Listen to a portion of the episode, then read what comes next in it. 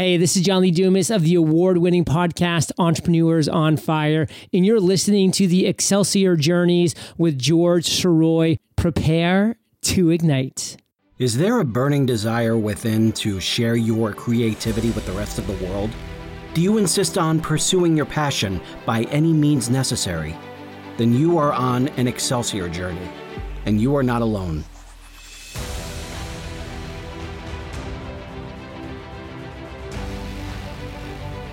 Welcome back to Excelsior Journeys. My name is George Sirois. Thank you so much for being here, and thank you so much for listening to over 60 great episodes talking with so many great people. If you haven't subscribed yet, please do. You can find it on not only Apple Podcasts, but also Google Podcasts and TuneIn, Spotify, Stitcher, Podbean, um, iHeartRadio, and just recently, Amazon you can tell your Echo Dot to play the Excelsior Journeys podcast, and it will start playing the most recent episode, uh, which, if you're listening right now, it would be this week. Um, and any likes, any sharing, any subscribing, any sort of comments you have, all of it, all of it means the world to me. And it also not only increases visibility for the show, but it also increases visibility for the guests themselves um, the more that I can, the more that I can help them reach a bigger audience, the better. And that is where all of you come in. And a lot of you who have been listening to the show know that uh, there's the majority of my guests are indie authors. And that is very much me kind of swimming in my own pond uh, because I am also an indie author. I would actually consider myself a hybrid author because I have a publisher for the Excelsior books and I self published from Parts Unknown. So I, am in that comfortable hybrid area. And there are so many other uh, so many other authors that I've known and really gotten to gotten real gotten to like over the years that I really admire for the degree that they have kind of they have taken control over their own careers. And with that, I mean that what they are doing is they are choosing to write the stories that they want to write. They are choosing to follow their passion, their get on their own Excelsior journey to see where these stories take them. And it's not just following trends or talking about, you know, like, oh, you you just you wrote you hit big with this horror book, you should stick with horror.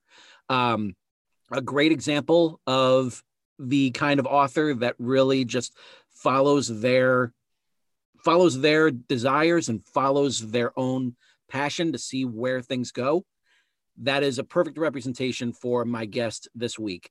Uh, jason nugent has been has been writing for about eight to ten years and he has not only been writing in horror but he's also gone in uh, in the realms of sci-fi and fantasy. And he's found success in all of those areas.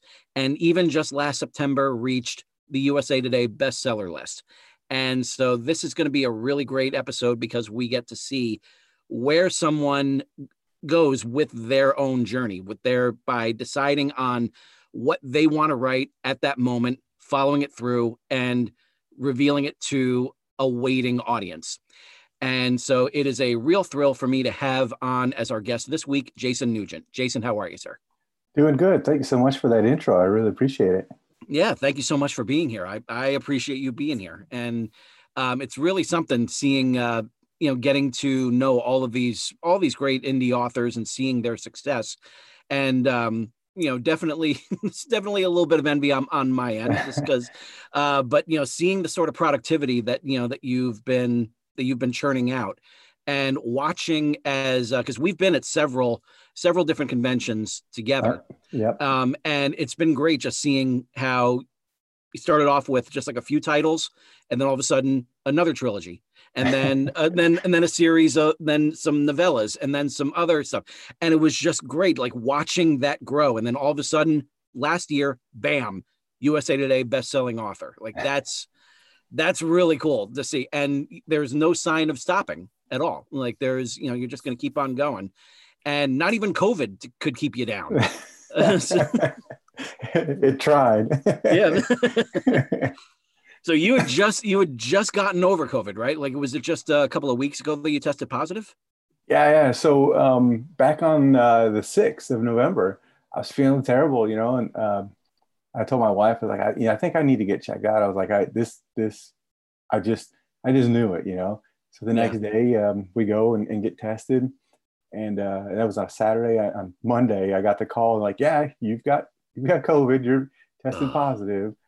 Oh, um, man. and um, I, you know, I didn't need to know uh, that I was tested positive to feel bad because it was awful. It was so bad. It was, you know, uh, some people describe it kind of like a flu, and maybe it has some of that, but I pretty much had every symptom you could imagine that is really? with this. And, and, you know, I was pretty healthy guy. I was doing CrossFit like five days a week. Yeah, you know, I wasn't yeah. like, uh, you know, I, I wasn't um, in bad shape, and it just it hit me and it hit me hard. Um, my, my, wife and son both got it, uh, oh, but man. nowhere near as bad as what I had. And oh, good, good. Yeah, and and which I'm thankful for because my wife really kind of helped helped keep me going. There was a couple days, man. I really thought. Um, yeah, there were a couple days a little dicey. I wasn't sure how yeah. I was getting through those. Oh um, yeah, yeah. And finally, after almost two weeks of straight of fever every day, it finally broke um, this, gosh, about five days ago, five or six days ago, mm-hmm. and um, I had a. It was tough to breathe, still is a little bit, um, yeah. but each day it's been a little bit better. But uh, yeah, it was it was a rough go of it, man. But um, I'm I'm cleared. They uh, I'm released from quarantine, and uh, I get to get back to work starting Monday. Excellent, excellent. And uh, so, so hopefully this this episode won't be too taxing and everything on your lungs. So no, you know, no, I, I, think yeah, I, I, appreciate that. I've like I said, it's um, each day has been better, you know, and so it's it's uh, it's been nice. I'll tell you yeah. that. Yeah, absolutely. Um, has it been has it been kind of uh, invigorating to you, like writing wise? And we thought like, you know, just getting some different ideas and really just kind of wanting to jump back in, just so that you don't waste any, feel like you don't you're not wasting any time.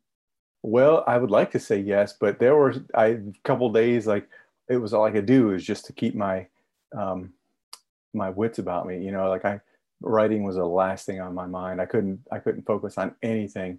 It wasn't yeah. until um, a couple days ago that I was actually able to return back to some of my work um, oh, and and dive into it pretty hardcore. Which was it felt great to do that to get back yeah. into it. But um, you know, there were several days over really over a week that it was like there was nothing on my mind except yeah sleeping and i mean i could barely eat um, mm. it was just so exhausted and the, the fever and when can i take some pills next you know to, to help bring this fever down and right um, but yeah i find because i i had intended on doing nanowrimo this month and i started it um, mm-hmm. but that just kind of crushed it right there i'm, I'm going to get back into that because that's my project anyway right um, but uh, it's uh yeah, it kind of put a damper on that this month. And speaking of National Novel Writing Month, since that's what we're celebrating all month, uh, this here on Excelsior Journeys by having all different different uh, authors come on and talk about their journeys. You've done NaNoWriMo several times, you said, right? It was like, yeah, um, yeah. I mean, I've that's what really got me started into to writing was NaNoWriMo. Um, you know, I failed the first two years, I think it was, because I didn't have a plan. Yeah. And then finally, um, I did a little bit of planning, a little bit of research, and a little bit of um, outlining, and then I knocked out my first win, and it was super exciting to nice realize that I can do it. You know, that I can I can mm-hmm. write a novel. And yeah. then I went on a tear of about three or four years in a row of winning. That's um, great. Nano and I've published most of them. Um, mm-hmm. One of the books, it was the third one I wrote, um, and I think, and, this is a, a, great story, which one that almost made me stop writing, honestly. Um, mm. But I was really excited about this story. It's kind of this post-apocalyptic tale, right? Yeah. And um, I had, had, hired an uh, editor, and mm-hmm. she had sent it back to me and had a was really, really, really critical about it and mm. you know i get it um, and this was like two days before uh, the all write now conference down in cape oh yeah um, not it was wasn't the first year i think it was like the second year i went the i met you the first year and i think it was um, 20 so yeah I, I, no i think we met 2015 if I'm not okay. mistaken. Okay. Yeah, that was yeah that was when that was when we met 2015. Yeah. And at this particular um, conference, they were doing that blind. Um, you could submit the first three pa- pages of of manuscript, you mm-hmm. know, blind, no nothing on it, and they were doing a live pitch session. I don't know if you remember that. Oh yeah, yeah. Okay. Mm-hmm. So I'm already kind of feeling bad about this manuscript, right? Mm-hmm. Um, and this was like the I got this from my editor the day before the All Write Now. Mm-hmm. Um, so I go there and I'm bringing copies of this same manuscript with me because I'm like, yeah. you know, what's the chances? There's well, what over a hundred of us there. Mm-hmm. Um, so I submit it, and so we're in that big cafeteria, and they do two two uh, pitches, you know, mm-hmm. in that in that panel that was up in the front there. Uh, you know, they were supposed to raise their hand when they got to the point in the manuscript where they were going to pass on it. Yeah. And so the first one, it was really good. Uh, second one, they finally passed on it. Then they get to a third one. I'm sitting there drinking my Diet Coke, not paying, you know, just playing it cool. And then I hear the name of the manuscript, and I was like, oh my God, oh, that's boy. mine. Yeesh. You know, and it's the one I was already feeling bad about. Yeah. Um, and they start reading it out loud. Fortunately, nobody knows it was me. Um, right. They get to the second page, and all of a sudden, hands just start flying up, you know, all, all, across the board. And I'm like, just taking a sip of my Diet Coke. just, you know, like, wow, this this this one's awful, you know. And yeah. Just, just sitting there, and uh, then they explain why they were passing on it, and they just uh, absolutely crushed it. Um, and that was uh, again, that was my like third nano win, I think it was, and I was really proud of it.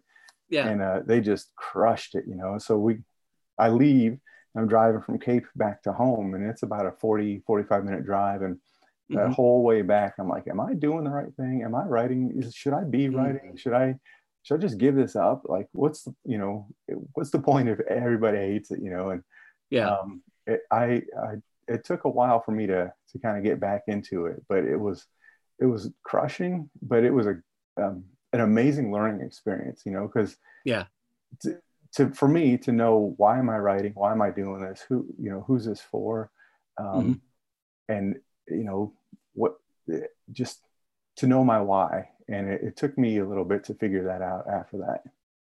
Yeah, yeah, I, I remember hearing that, like uh, know your why.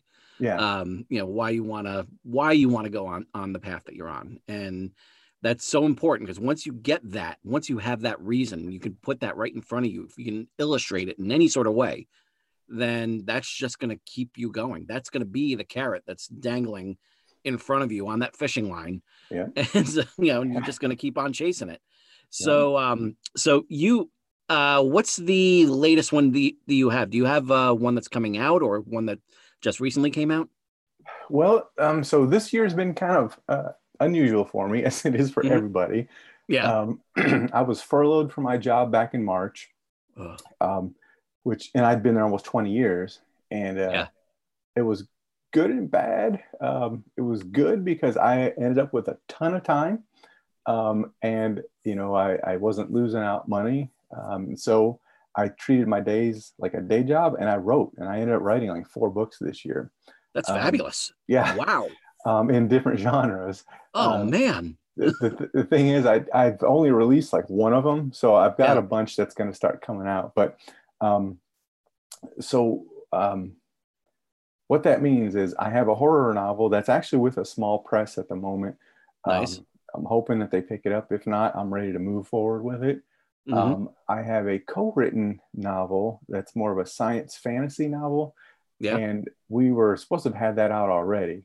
Uh, but my co-author, uh, I don't know, um, do you know R.J. Batla, uh, Ryan Batla? Does that sound um, a, it does sound familiar. Yeah. He's a fantasy author. He lives down in Texas. And so um, I've known him for several years and we decided we were going to write this trilogy together. And nice. basically it's like Knights in Space. Cool. Um, yeah. So we, that was one of the drafts I did this year. Um, mm-hmm. And coincidentally, uh, I wrote a short story that ties in with it. And um, Craig Martelle, you know, mm-hmm. from 20 books, he put together yeah. Um, this anthology called The Expanding Universe Six um, and I submitted my short story tied into this series to him. Yeah, he loved it, and it's part of that anthology, and he published it. Nice. Uh, yeah. So, so, the the expanding universe is that, that that's what yeah, it's called? Yeah, the, it's expanding universe uh, volume six. and the the it's uh like a collection of stories that are part of other other Yes. series. Yeah, so it's an anthology of 20 uh, short stories from various uh, sci-fi authors. Nice. Um, yeah, and so you had to submit, you had to submit like 500 uh, words to get for like the first round of it. Yeah. Um, and if he liked it, then you moved on. That's all I had Oh. was 500 words.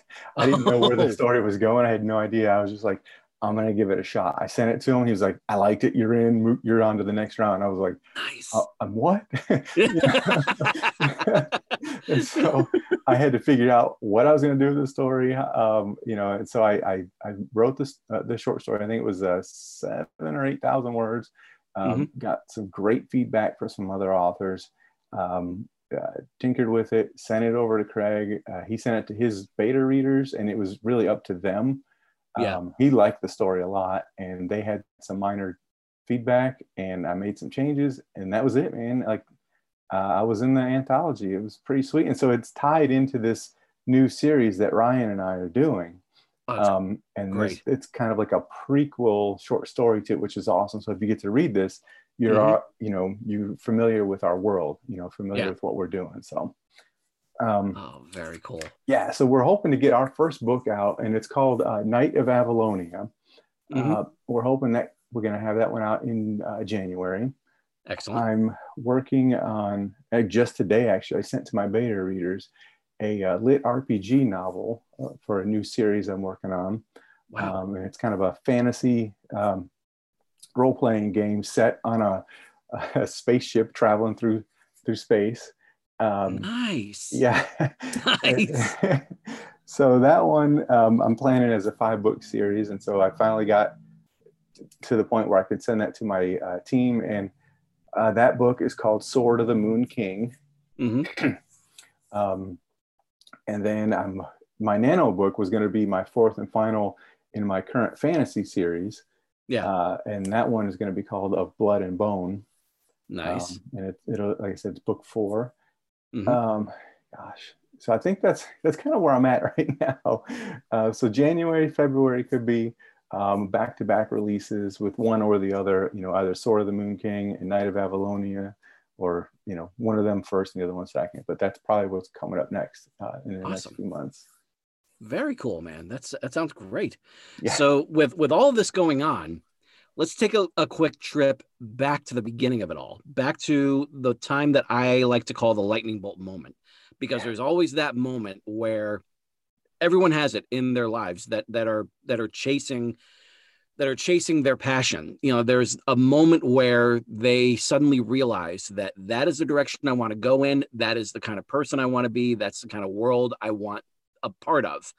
What was that for you? What was your lightning bolt moment when it comes to writing? Yeah. Um, so I've been doing some short stories, you know, flash fiction and stuff.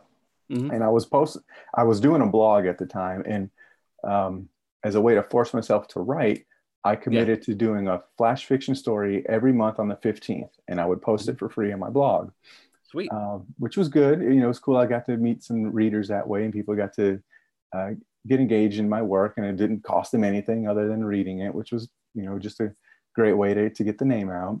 Yeah. Um, and you know, that's coincidentally that's why I released my first collection of short stories because I wanted to try out this whole self-publishing thing, and I had all these stories built up, and I didn't want to spend any money, so I went at it that way. Um, but this is, you know, that was really kind of got me started. But honestly, the thing that really pushed me over the edge to like, hey, I can do this writing thing, and I can be known as a writer. When Yeah. people know my name, you know, they'll know me as a writer. Um, Mhm. What did it for me was actually winning NaNoWriMo nice. um, Okay. that honestly that when i did it that first year and i was like i can do this like i wrote a novel i can do this you know i'd already had these other short stories but that's really what did it for me Yeah. Very cool. Very cool. So having so what were the uh, those uh, those blog posts? What were what were the what kind of style were you doing? What kind of genre were you uh, first tinkering in?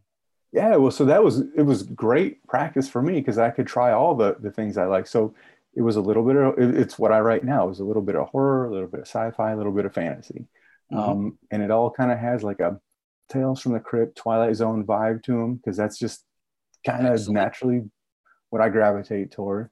Absolutely. Um, and so, you know, it just depended. You know, I would uh, look for uh, really cool images online, and I would use that as an inspiration for stories, and just kind of go from there. Very cool. Very cool. So, um, so when you had, uh, so when you were ready to dive into NaNoWriMo, even like the first time around when you were uh, trying to trying to do it, but then you said the first couple of times you weren't success, you didn't reach that fifty thousand right mark. What what genre did you decide you were going to jump into first? Um, so I started with fantasy, um, mm-hmm. and and and it's not because I read or read a ton of fantasy and that was like my thing, but you know I went to school uh, for history, uh, and my I have a, a, master's degree in early medieval history. You know, really? Ar- yeah, very cool. so the you know the Arthurian romances that the, yeah. the Dark Ages, if you will, that was mm-hmm. always intriguing to me, even on like a literary level. You know. Oh um, yeah. And so I, you know, I read a lot of that kind of stuff, and I was always loved the whole good versus evil concept. You know that, mm-hmm. um, and you have this hero's journey kind of thing. Yeah, oh, loved it, man. And yeah. and you know, with with um, Arthur and him representing this ideal of you know what it is to be this chivalric knight and all of this. It's all mm-hmm. of that.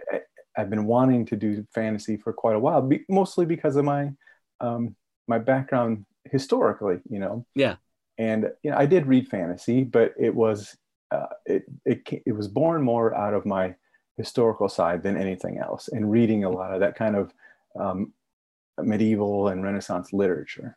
Yeah, very cool, very yeah. cool. And so, uh, so you start working in that realm, and then um, what prompted you to try out, you know, like horror and science fiction? Yeah, so um, going to horror, that is probably uh, my most natural fit. Yeah. Uh, uh, writing wise, I growing up, I read a lot of horror, watched mm-hmm. a lot of terrible '80s horror. Oh, you gotta um, love it though. I, I, I do, man. It is that's yeah. my jam. It's totally my jam. um, but that that is probably naturally what just I gravitate toward. Yeah. Um, and so um, uh, and and I was thinking about this, gosh, probably for the last year, like why do I write certain things? Why do I write what I write? You know, because mm-hmm. I'm not steeped in um, fantasy or sci-fi lore. You know, I mean, right. I know enough. I've read um, a bunch of things, but I don't feel like I'm completely steeped in it. Um, yeah. But I think the one thing that that um, goes through all of my books, especially sci-fi and fantasy, is mm-hmm. not necessarily that it's sci-fi or fantasy, but the action adventure side of it.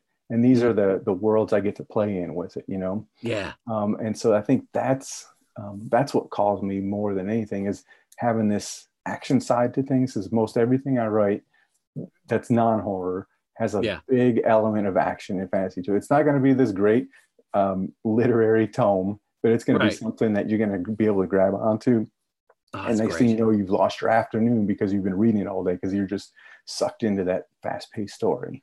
And that's that's so that's so needed, you know, these days. Like especially there are so many people that are that basically have their attention spans just handicapped by social media and like the whole world around them. Um, so getting getting a book like that, one that they can really kind of grab onto and not be bored by, just to start, just dive in and just keep on turning those pages or flipping from you know one you know to the next uh, page on the screen. However people read it as long as they read it. Yeah uh, and that's that's great. That's a that's a great uh, quality to have with your writing uh, especially these days and with with the horror side of things that's actually quite a bit different for me when i'm writing that i mean there's there's action but it's not like stuff um, not like my other stuff. It actually will have a little bit more of a literary bent to it, mm-hmm. um, and that's on purpose. You know, I I try to um, present my horror in a certain way, and yeah. I, it's it's so it's definitely a different feel when you read that because and I write that under a different name completely anyway, mm-hmm. um, so that it, it just has a different feel to it than everything else that's under my name. Yeah, yeah And so, what was um, what was uh, what was the idea that you had that was going to result in that first completed novel? Which one were you really set on carrying through to the very end of it all? Um, that I actually did win Nano. Yeah, like or... yeah, n- not only winning Nano, but then taking it those ne- um, those extra steps to get it edited and get a yeah. beta beta te- uh, beta reader team together and get something where you knew that you were going to carry it through and see about you know making an actual run at it. Okay, yeah, sure. Um, so, gosh, um, so the first novel I actually released, it was a nano novel. It was called The Selection. Um, and it was a kind of a fast-paced um, young adult sci-fi uh, novel. Um, nice. I, I wrote it at the time. My son was 14, and I wanted a, a story that he could um, it would appeal to him. You know, so I wrote yeah. it, and, and, I got that uh, proof copy back. You know, the the paperback. Mm-hmm. Um, and I gave it to him, and I was like, "Hey, look, man, this is like I wrote this for you." And and he instead of playing video games for two nights, he read the book. Oh, that's great. Yeah, um, that's great. but that whole process, you know, starting from Nano um, mm-hmm. and and winning it and being you know getting over that 50 uh, 50k mark with with the words, mm-hmm. um, then I took that book. Um, I found um, I my my process is I'll I'll write that first draft, set it for like a week, come back mm-hmm. to it, do some revisions through it. I tend to write fairly clean first drafts, um, and then I, uh, I for that book I think I had about three or four reader people that agreed to read it for me. Mm-hmm. Um, they read it, gave me feedback. I made some changes, and at that point I had discovered um, an editor. She lives in Ohio, and mm-hmm. uh, this is different than the one that pretty much made me cry. yeah. Um, she's she's completely different, and she yeah. was a recommendation from another author friend of mine, and um, we we hit it off great. And she's the only person that's worked on my book since, and we we talk regularly. She's amazing. She's so good with um, just cleaning up my my words, and so she um, she edited the book for me.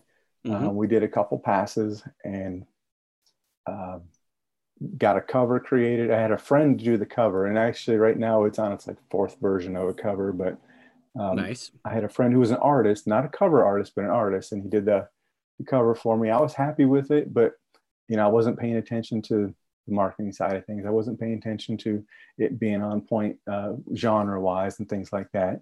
Yeah. Uh, you know, um, you live and learn. Mm-hmm. But oh, so uh, yeah. You're, you're, you're, talking to somebody who has three different editions of Excelsior. You know, like, yeah. so yeah. three different versions of Excelsior, and I got, you know, like three different versions, uh, two different versions of From Parts Unknown. So yeah, yeah, yeah. I, I definitely get it. So we, uh, I, I released that in, it was like May, I think, of, um, it was a year and a half after I wrote it mm-hmm. um, at, at, of Nano, and then I released it. And, you know, I had some really, really positive feedback on it, and I was really surprised and and and um, excited. You know that people were reading this book and they really liked it. And nice. so, um, when I wrote it at the time, I was like, I'm going to write one book. Mm-hmm. I, I always tend to leave it open at the end you know, for a series, and so I turned it into a trilogy. Yeah. Um, and then books two and three really kind of go in depth into this world and and those that have read all three books have absolutely loved it and i've gotten yeah. yelled at by people because of what's happened to the characters and, yep, and, I, yep. and I love that I like, because they've invested in these creatures and people and situations that i completely created you know that yeah. didn't exist before i put them out there it is and, it is such a cool feeling to get that so validating oh yeah you know yeah. and and even when they're yelling at you like you know, you better fix this. And I'm like, right, this is awesome. You know, I love this. so when so when that one when you have that one all set to come out how did you launch it did you just put it up on on amazon did you have a did you set it up as a paperback did you um, set up a signing for it or or any sort of any sort of uh, physical um, physical launch you know kind of uh, kind of setups Sure. So um, I didn't do a physical launch, but I did do a pre-order on Amazon, um, and mm-hmm. I did create a paperback copy of it because I I learned how to do that from previous experience from previous um, uh, books, the, the, short story collections I released. So I was like, right. I'm going to give this a shot. And I knew by having physical copies, I could go to like Comic Cons or other conventions mm-hmm. where I mm-hmm. can try to meet new readers. Yeah. Um, and so I was like, I'm going to do it. You know, I'm going to I'm gonna give it a shot. And so I, I, did. And it was really cool, you know, to to get that book out there. Um, mm-hmm. You know, I I kind of uh, reached out to some of my author friends to see if they'd help share the book when it launched and everything. And I was was pretty excited about it. You know, it didn't move a ton of copies, but it was mm-hmm. cool to see out there and cool to see it received well. And then, you know, I was able to do some conventions. I did um, PenCon that year. Nice. You know, I did um, the Wizard World in St. Louis. I did. Oh wow! Um, yeah, I've done that one several times, and actually, the last time I was able to go uh, last year mm-hmm. um, was by far the best uh, convention I'd ever gone to, and I mean, I sold a ton of books. Really? I, yeah, I had people, you know, because I'll have my whole, I'll have all of my stuff there, and mm-hmm. I've had pe- people come up there, and, you know, they're looking at some of the books. Next, you know, this guy was like slamming down one copy of everything I had, and I was like, Wow. wow. All right. Nice. yeah.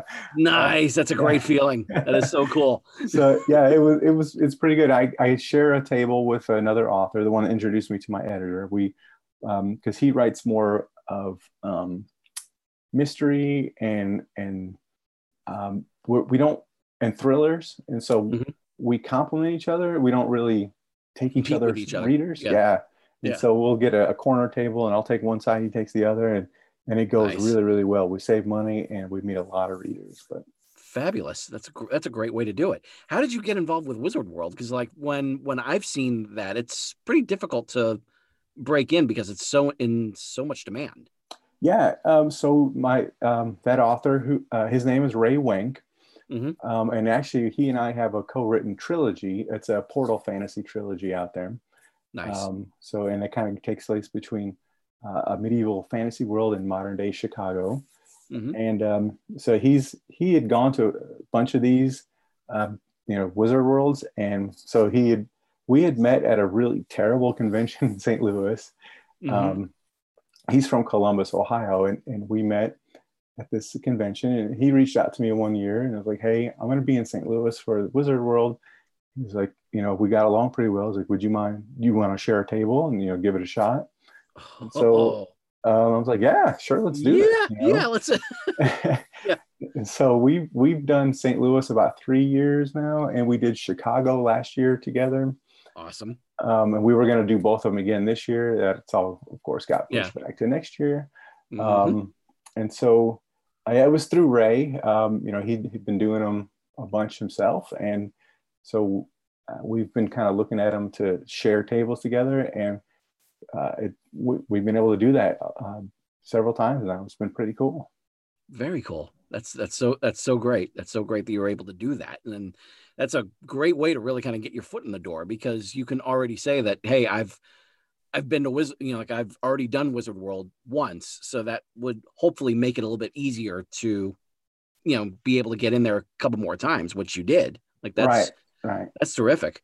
Yeah, um, and even um, last year, um, I got to run a panel uh, about yeah. it was just about self-publishing. I think it was. It had you know small audience. And on the mm-hmm. way back to my table, almost walked into Sean Astin, which nice. yeah, I was talking to someone else, and she was like, "Oh, look!" And like we turn, and there he is, like literally a foot away. I like almost ran right into him. Like, I'm sorry. Oh wow. was he nice? At least I hope. oh, super nice guy. Yeah. Oh, great. Yeah. That's that's good to hear. That's really good to hear. yeah. It's always it's always disheartening whenever you you know like you you know uh, whenever there's someone that you would admire or have known and everything, and they just you know don't meet expectations. You know. Oh but, yeah. Uh, yeah. I mean, everyone's human, you know, but uh, but at the same time, it's just like you just you know you just know that uh, you you want to you want that person to just be you know just show show some niceness.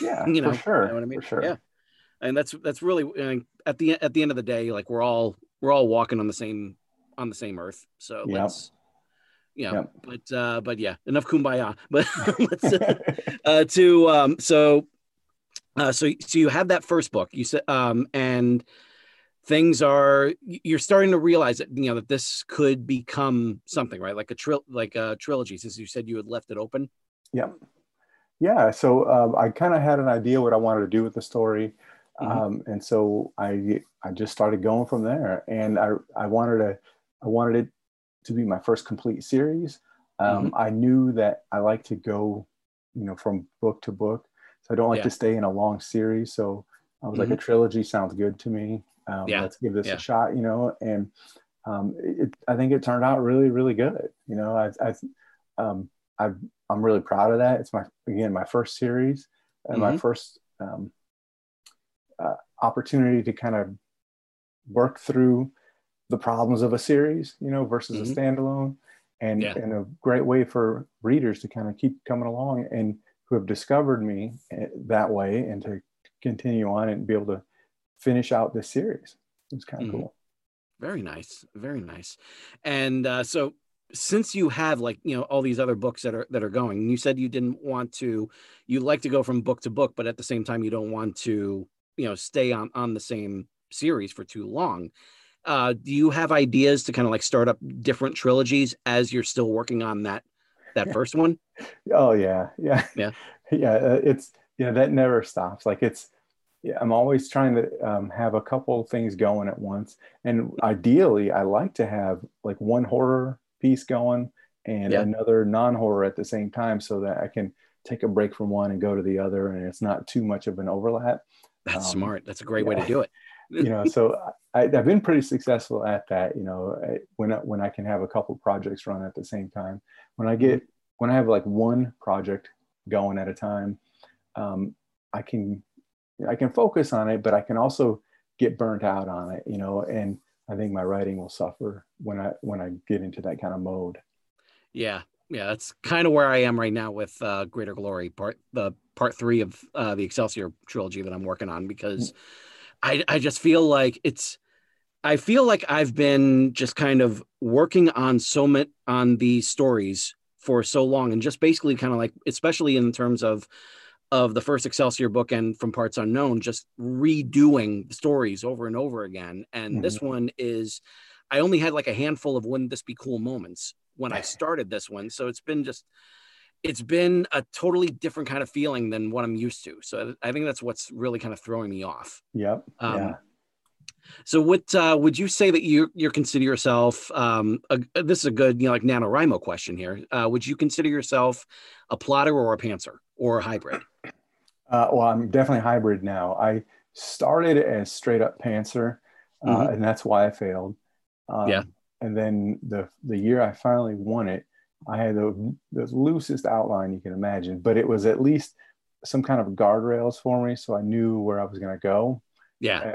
Uh, um, it deviated, of course, but at, right. at least having that little bit of direction ahead of time helped quite a bit. And so since then, I, I experiment with each project. I kind of experiment how much of a um, outline I want to do, and mm-hmm. I experiment with different kinds of outlines. Like I've uh, one of the the um, horror ones I wrote this year, I kind of used the save the cat method. Oh, nice. Um, yeah, because nice. I I, like, I read the book and I was like, well, let me give this a shot. You know, I want to see what this yeah. is like. And um, the uh, that short story I wrote that sold to Craig Martelle, that was definitely more of a hero's journey on that yeah. one.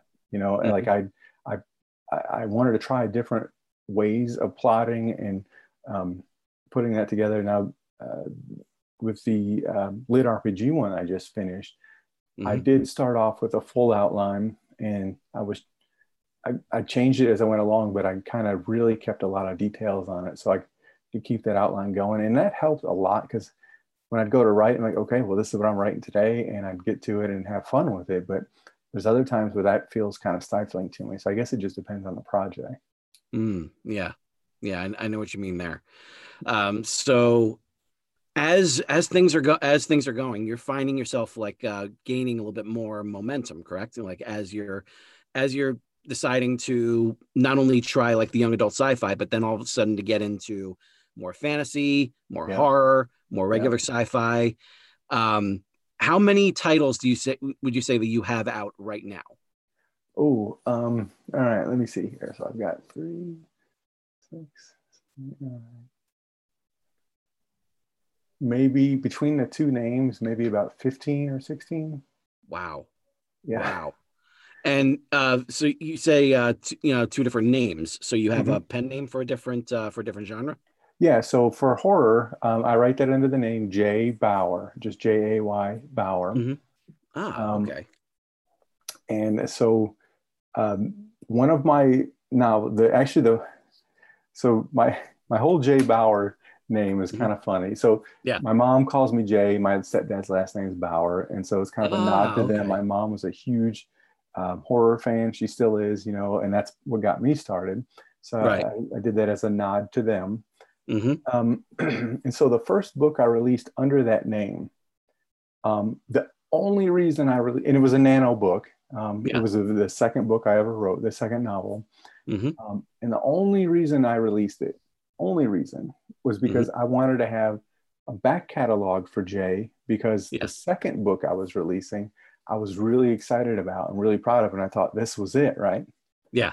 So I released the first book. It was like in July of, I don't remember what year it was, a couple years ago. Yeah. Um, and as I do every month, you know, I submit books to um, BookBub, you know, Yeah.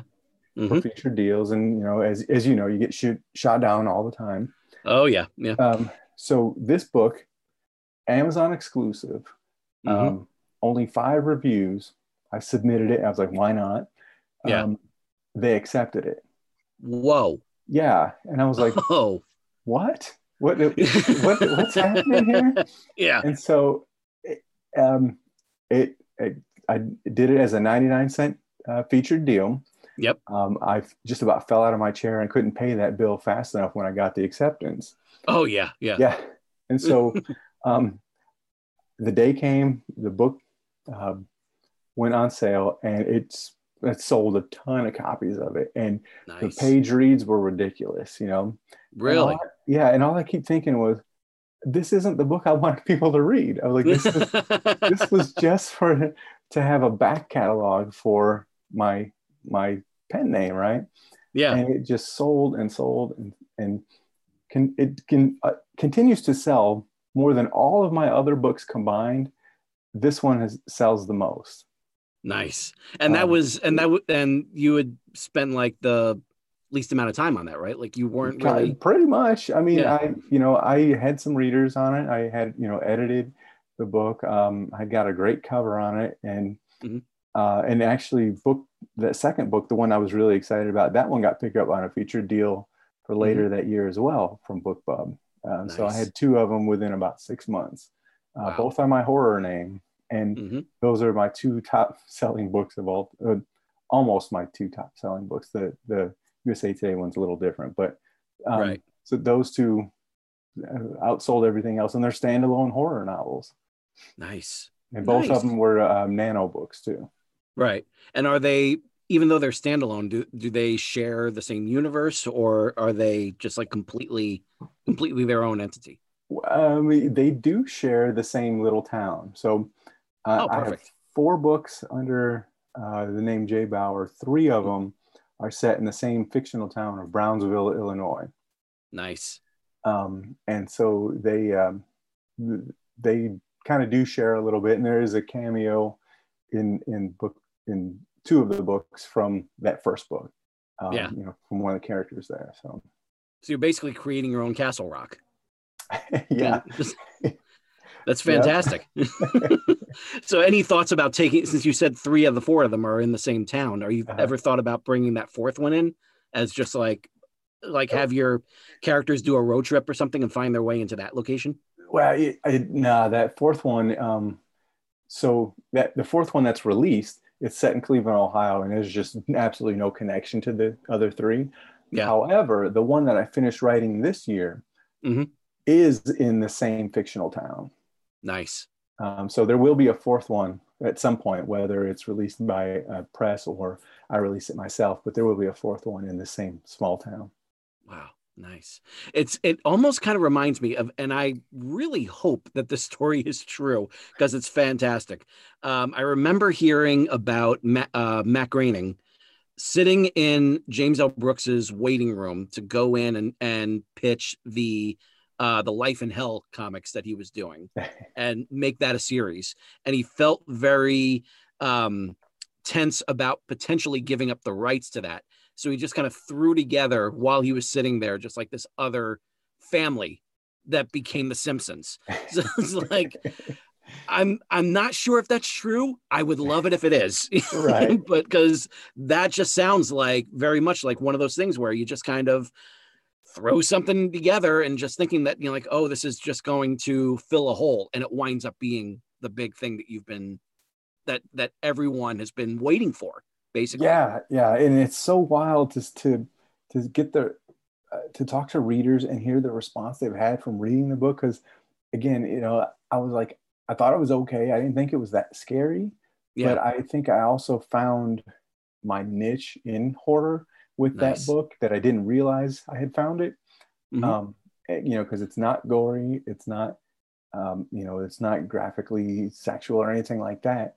But right you know, it, it has enough of the uh, paranormal and enough of the creep and enough of that side of things that people can get into it and Yeah. really like it. Um, and so, it, but I, you know, I just didn't realize what I had at the time. Yeah. So what? Uh, so when it comes to horror, that's that's actually like a, a great segue to this to this question. What stop? You know, like um, what sort of what sort of horror would it be? It wouldn't be like would it be like Lovecraftian or would it be um would it be you know something more you know human based like what's the what is it that really kind of scares you? What is it about you know like what can you do like to write something that would scare people? Like that's something Sure. that i really find admirable being able to do that.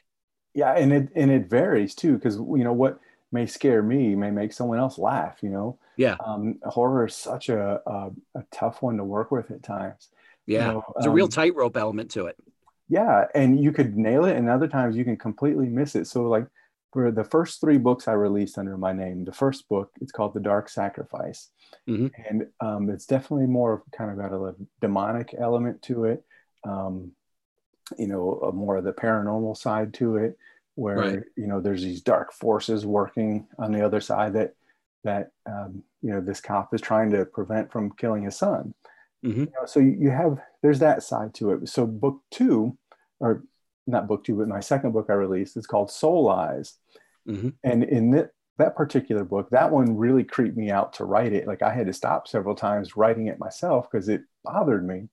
Yeah. And in that particular book um, it's not paranormal but it Mhm. is a serial killer who decides that um, the soul resides within the eyeballs and so they want to kill uh, they want they want to remove the eyes of their victim while they're still alive to preserve that soul and Wow. preserve their own souls in the process oh yeah and so that's kind of creepy yeah tell me about it yeah I hate I hate people, you know, I hate things getting near my eyes. That really just Ugh, me yeah. out.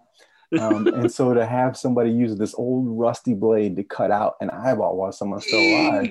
yeah yeah, see, exactly. And so oh man I um, I gave a few people, uh, like some of my early readers, um, other authors, I induced nightmares in them with that book. really Yeah. oh um, man you know what it kind of reminds me of it kind of it and this is this is definitely a shout out to um previous guest um since you mentioned tales from the crypt before i had uh producer gilbert adler on on my show a few months ago nice. and it was just a fabulous fabulous episode. Um and you know he's somebody that um i've oh i've always admired and it was just like just a great opportunity to really kind of speak with him and really get to know him. But i that just reminds me of the tales from the crypt episode called abracadaver with um beau bridges. He's like a you know retiring doctor and everything. He's claims that he's perfected this serum that can keep someone's consciousness alive um but yet they and you know can still see and hear everything that goes on while they're dead. Yeah. and, you know, and it's and it was it's very much like that. Like and he injects his brother with it. And he um and so like everything is just from the point of view of his brother and he is just you know just watching his uh watching his own autopsy basically like you know f- unfold and then finally like he suddenly just is able to like sit up and it turns out it was all just like a trick that his Mhm. brother was playing on him because everything there is fake um and he kept on saying over and over again that the uh the sense of touch you know the feeling and everything that's the first thing to go in this formula so everything else is going to be just like completely numb and the reason why he couldn't feel is because he wasn't actually doing it he was just messing with his head Right. um, but it winds he winds up having a heart attack, and then his brother actually injects the formula into him, and it turns out that it worked. But the sense of feeling isn't the first thing to go; it's the last. so, so like when when you were talking about that, it was just like just de- dealing with someone, you know, basically like going after someone's eye while they're still alive. Like that's immediately where my head was going. So it was just like that's that is definitely that's some Yeah. definitely creepy stuff right there. yeah and, and you know and and for me it like that kind of um, bodily horror like that that kind of you know that creeps me out a little bit know and Like my- Cronenberg. Yeah. yeah and, and the the um the third book i released was by far the goriest one and, and, and for a moment i actually unpublished it just because i was like i don't i don't know this i don't feel like this represents me very well but Wow. um, it was it's called um, uh, useless creatures and Nice. it It's a follows great title. yeah uh, uh, that actually came from from my wife as we were talking about mosquitoes one time but Great. yeah but so these are it's uh, two college girls in, in cleveland and um, both their parents get kidnapped um, uh, one's mom and the other one's dad gets kidnapped and then they they're forced to do a series of horrific um, events based on or horrific um, killings based on the seven deadly sins Oh, Um, nice. But it got really brutal really gory and Mm-hmm. of those three books is by far the least received of my my Mhm. horror readers Yeah. and so as i'm looking at all three of those and de- trying to determine you know what i'm more comfortable writing in the horror vein what's um, exciting to me but what's also going to be interesting to my readers that first book you know the one that i thought wasn't as scary but it Yeah. has a little bit of the paranormal edge to it um, Mhm. That's kind of what uh, i think i write good at and i think my readers um, it um, resonates with them better and Yeah. so this fourth one uh, it's called the, the one i haven't released yet it's called dream wraith um, Mm-hmm. it's definitely more in that vein and i think it's got a great feel to it and i'm Yeah. excited to get that out uh, sometime next year Awesome. That's so cool. That is so cool. So, uh, say there is a a listener out there who wants to get into this get into this wonderful world of writing, uh, whether it's going in sci-fi, going in horror, going in fantasy, going in general fiction, whatever genre they are really for uh, focused on. Uh, what kind of um, what kind of advice would you have for them who are for those who are just getting into this Yeah, for sure. Uh, you know, for one, you know, um, just write. You know, just write. Don't worry about genre. Don't worry about if you're hitting the right tropes. Don't worry about anything else. Just start putting the words out. You know, start um, seeing where your mind takes you because you can find out early on if like you just feel like this isn't for you. You know, and it's it feels more like a chore than it does something you enjoy. Mhm. But you can also discover like what you really like to write. You can discover the things that interest you, the things that will intrigue you and keep you going. But just write, whether it's just a few words a day, whether it's a thousand words a day, whatever it is, just do what you can and do it Mhm. when you can and, Yeah. and just start that way. You know, you can't edit or clean up anything you haven't written. So you have to at least you have to start somewhere. amen to that that's something i always say to people whenever they they try national novel writing month is that uh, the one thing you will not do and you better not do this is hit publish on kdp on december 1st you do not do that. You're you have you have created the basement. You have created the foundation of this house that's going to be your book. Um so you're a long way from picking out the drapes. So um, so that's that's something i always make a point to to think about and and tell other people and so when it gets to so those of you know those of you out there you know like remember to you know just like what jason said start writing and see where it takes you. And last year it took you to the usa today bestseller list. Tell us a little bit about that. So i kind of i kind of fell into the project honestly.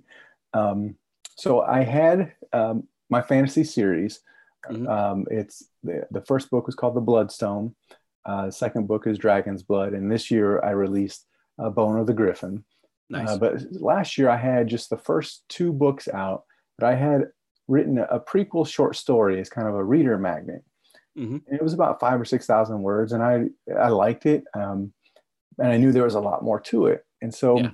I I remember eating dinner one night and got a message from uh, another author, uh, Mieran Hogan. Oh, really? Um, yeah, yeah. Because we had worked on projects before, and they had a team for this box set. Nice. And they uh, recently had some problems with somebody in the set, and they had to mutually part ways, which meant they had a slot left open. Oh. she was like, "Hey, I thought of you." She's like, "I know we had, you know, I know the quality of your work, and I know, you know, we work together." She's like, "What do you think?" Oh, it took me like two seconds to agree. Yeah. oh, gee. yeah. um, so yeah, I'll jump on board. You know, yeah. um, Courtney Courtney Cannon was another one of the authors. Excellent. Um, Excellent. Yeah. So I knew I I recognized several of the names, and I was like, all right, well, these guys aren't playing around. You know, I was like, I yeah. I can do this. And so she was like, the thing is, you need to have a book that's at least thirty thousand words. Oh. That could be part of this collection. And I was like, well, as it happens, I have this short story you know, and yeah. it was a it was a fantasy collection, a sci-fi and fantasy collection um, called Rogue Skies. It was what they had their project was. Yeah. Um, and so I was like, well, I have this story, and I was like, I can certainly bring it up to to speed. I was like, there was a lot I wanted to do with it, um, mm-hmm.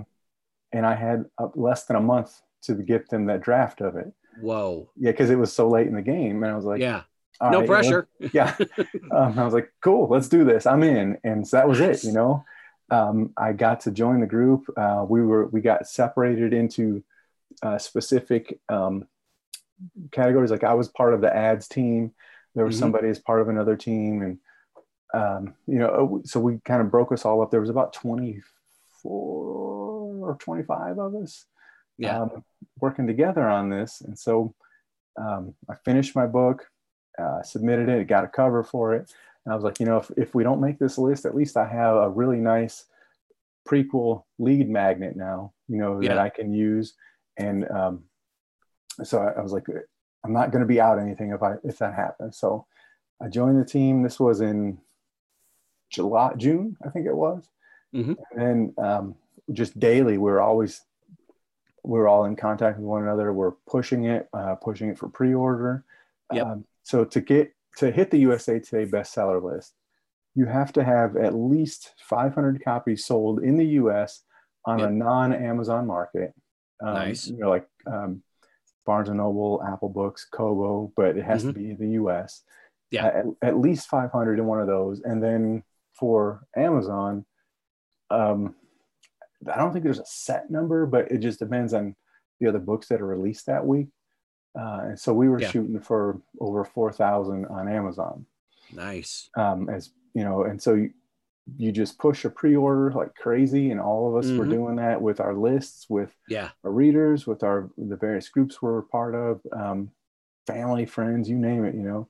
Mm-hmm. So we we started doing that, um, or they'd already been doing it, and so I jumped on board, and we started uh, really kind of pushing the set, mm-hmm. and uh, it got closer. We were getting reports weekly, actually, probably every other day, of where we were at as it was getting closer and closer to our nice. release date. And then um, mm-hmm. we we knew we we'd hit.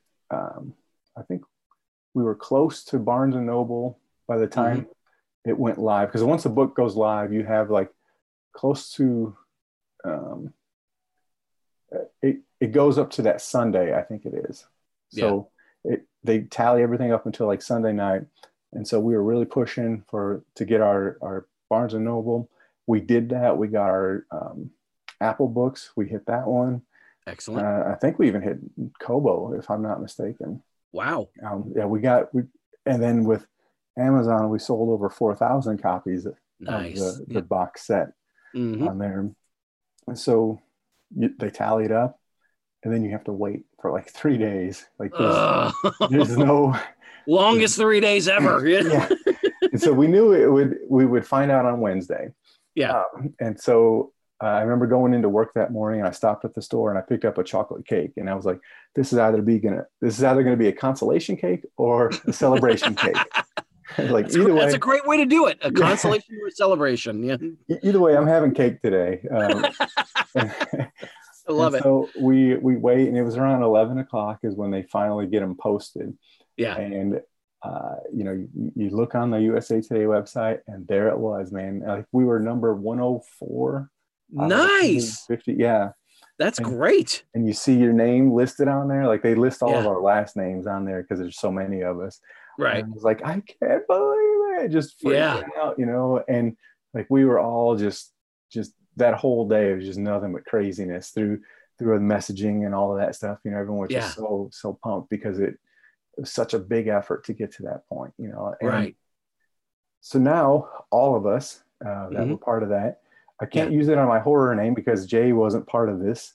Um, Right. But anything since then with my name, I can put USA Today best-selling author Jason J. Nugent, and it's And you so- have, you know, Yeah, if, oh, if yeah. I'm not mistaken, you've gone back and just like started uh started making sure that uh that you got the those wonderful letters added to each title and you know, absolutely go for it. yeah yeah it's the coolest thing to to be able to see that on there you know and it's um and i had somebody ask me this earlier like well has it helped you sell a lot of books um so and i had to think about it because from when that came out in september Mhm. to to now like i've not really released anything under my name Yeah. you know i've been writing some stuff but I'm not really releasing anything i released uh the, my third fantasy novel Mhm. but that was it and i'm like well no it hasn't really helped me sell it but i've also not released anything you know Right. um so but it, what it does it, it has opened up so many doors for me uh, so Really? many opportunities where i'm able to talk to different people and you know Nice. if i say hey i'm a usa today bestselling author like they'll listen to me you know Yeah. i may not have Yeah. anything to say but they'll listen to me Yeah. because i have those letters at, in, at my name now and so it's like oh okay well obviously you've done something Mhm. and that you can claim that so what do you have to say you know and so it has opened doors for me Mhm. um, and i know as i start to get these books out and i've been building up my team and building up my readership um, Yeah. it's all gonna it's just all gonna help So what advice would you have for someone who wants to kind of put a put an anthology like that together and try to make a run at those at those letters? Because I know there are some people that are really kind of down on that whole process by saying, you know, they they think that you know like you're just buying your way on the list, which I don't think is the case at all.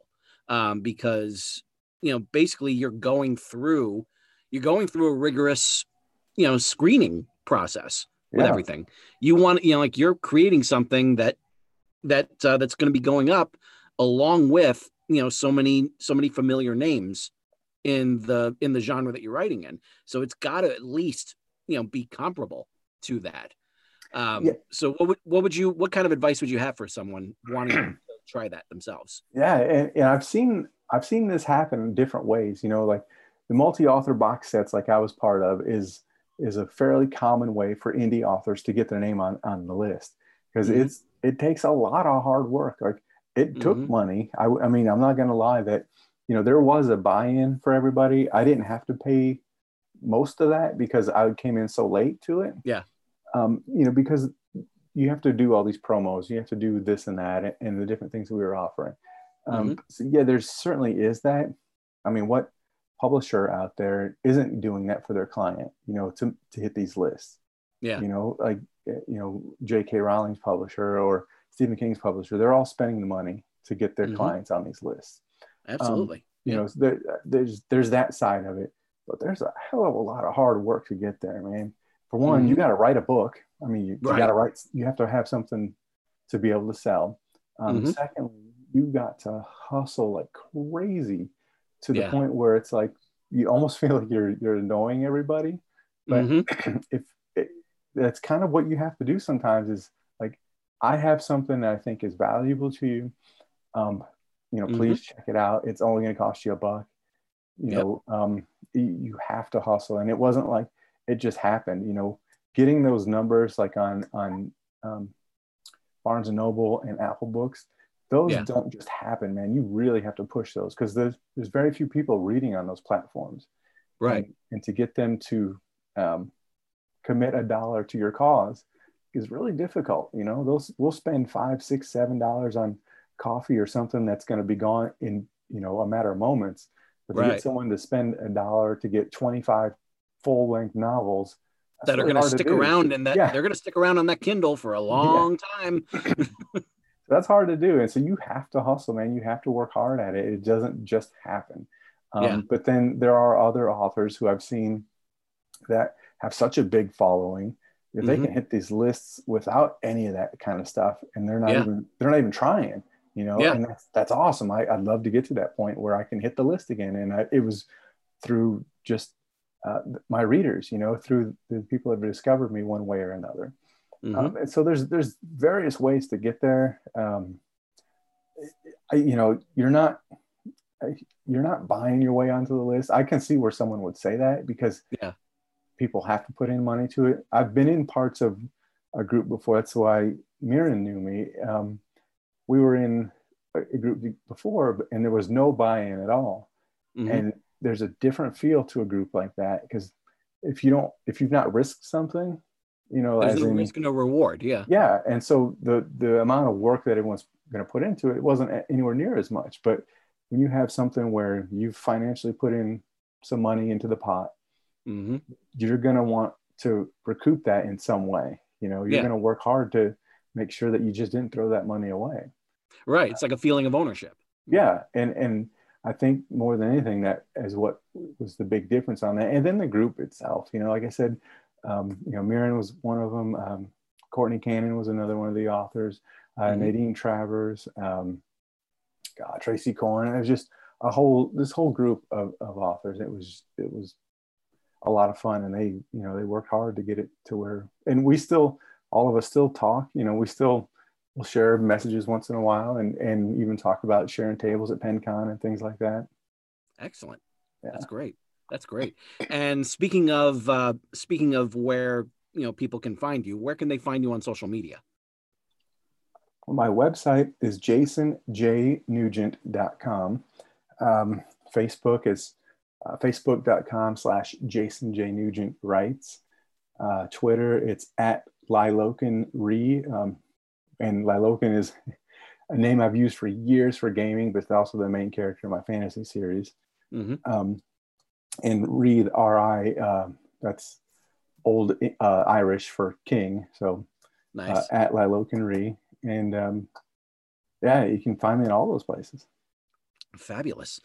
I really hope that all of you who are getting into National Novel Writing Month, who are you know still working on all of your projects, who are even just getting involved in writing in general, I hope you've t- been able to take a lot from this because Jason is the perfect example of someone who is following his passions, seeing them through, and not limiting himself to one specific direction. He is constant concentrating on all different directions. He's taking opportunities where they come. And like we said, you know, like there's no risk, no reward. Like he has put in the work and he's definitely reaping the benefits. And I hope that all of you go ahead and do the same with your own passions. Put in that work, take those risks, reap those benefits when they come. So for Jason Nugent, this is George Sirois saying to all of you, ever upward and I will see you next week.